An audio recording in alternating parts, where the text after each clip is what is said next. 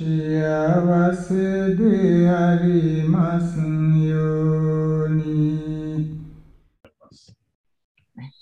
えーっと、この方、匿名の方ですね。というか、読めない方ですけど、うんえーよろしくお願いします。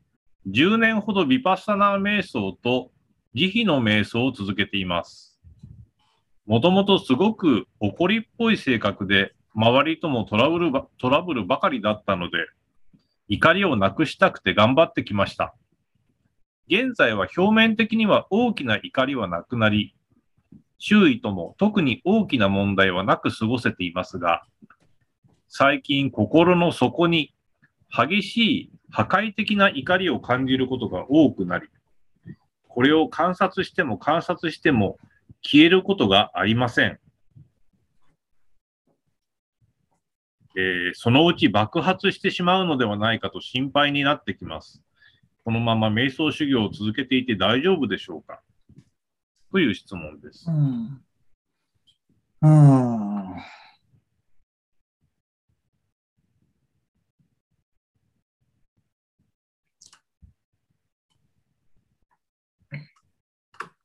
まあちょっと気をつけなくちゃいけないと思いますね。だからその方は、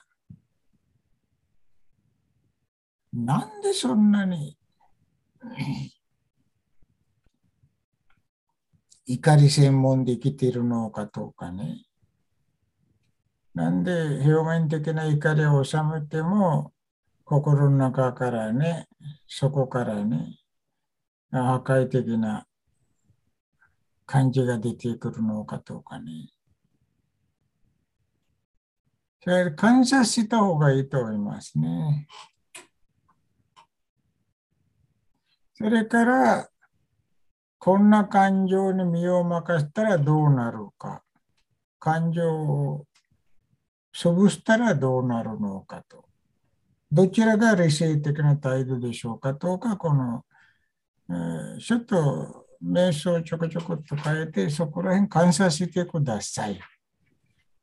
うんだから、なぜならば、この瞑想世界では、この爆発的な怒りが起こりますように言っただけで答えられません。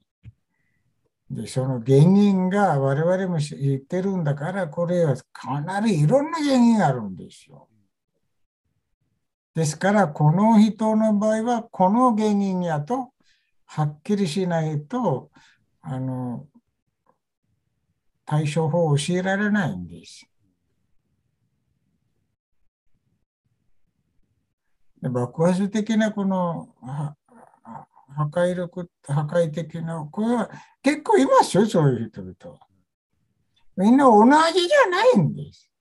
ああ、そうでしょうね。うん人によって。うん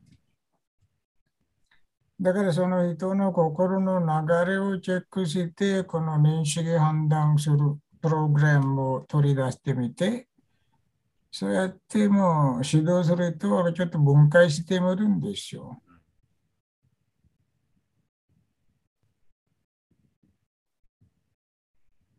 まあ、この質問は大丈夫でしょう。大丈夫ですけど、瞑想は単なる、あの、あの普通私が言った通り瞑想やってください。まあ、時々この破壊的なあれ決め手が出てくると、それもじっと観察して、うん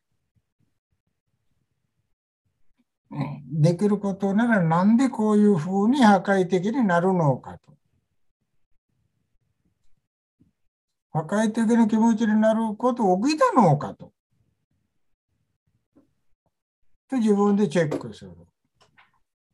それから分からない場合は、分からない。とにかくもう破壊的な感も気持ちやと。それだったらあんたはそれを認めて、その通りに生きますか？あるいはそこを潰すかと感情。どちらの方あなたは幸せですかと。うんで、チェックするんです。で、これはあの瞑想しながら解決した方がいいと思いますよ。この方別にえー世界に向かって悪いことやってるわけじゃないんだから、あの、世界に見せる顔、すごくいい顔を見せてるでしょうね。ですから、それは問題ないと思いますね。だから瞑想でなんとか頑張ってみてください。はい。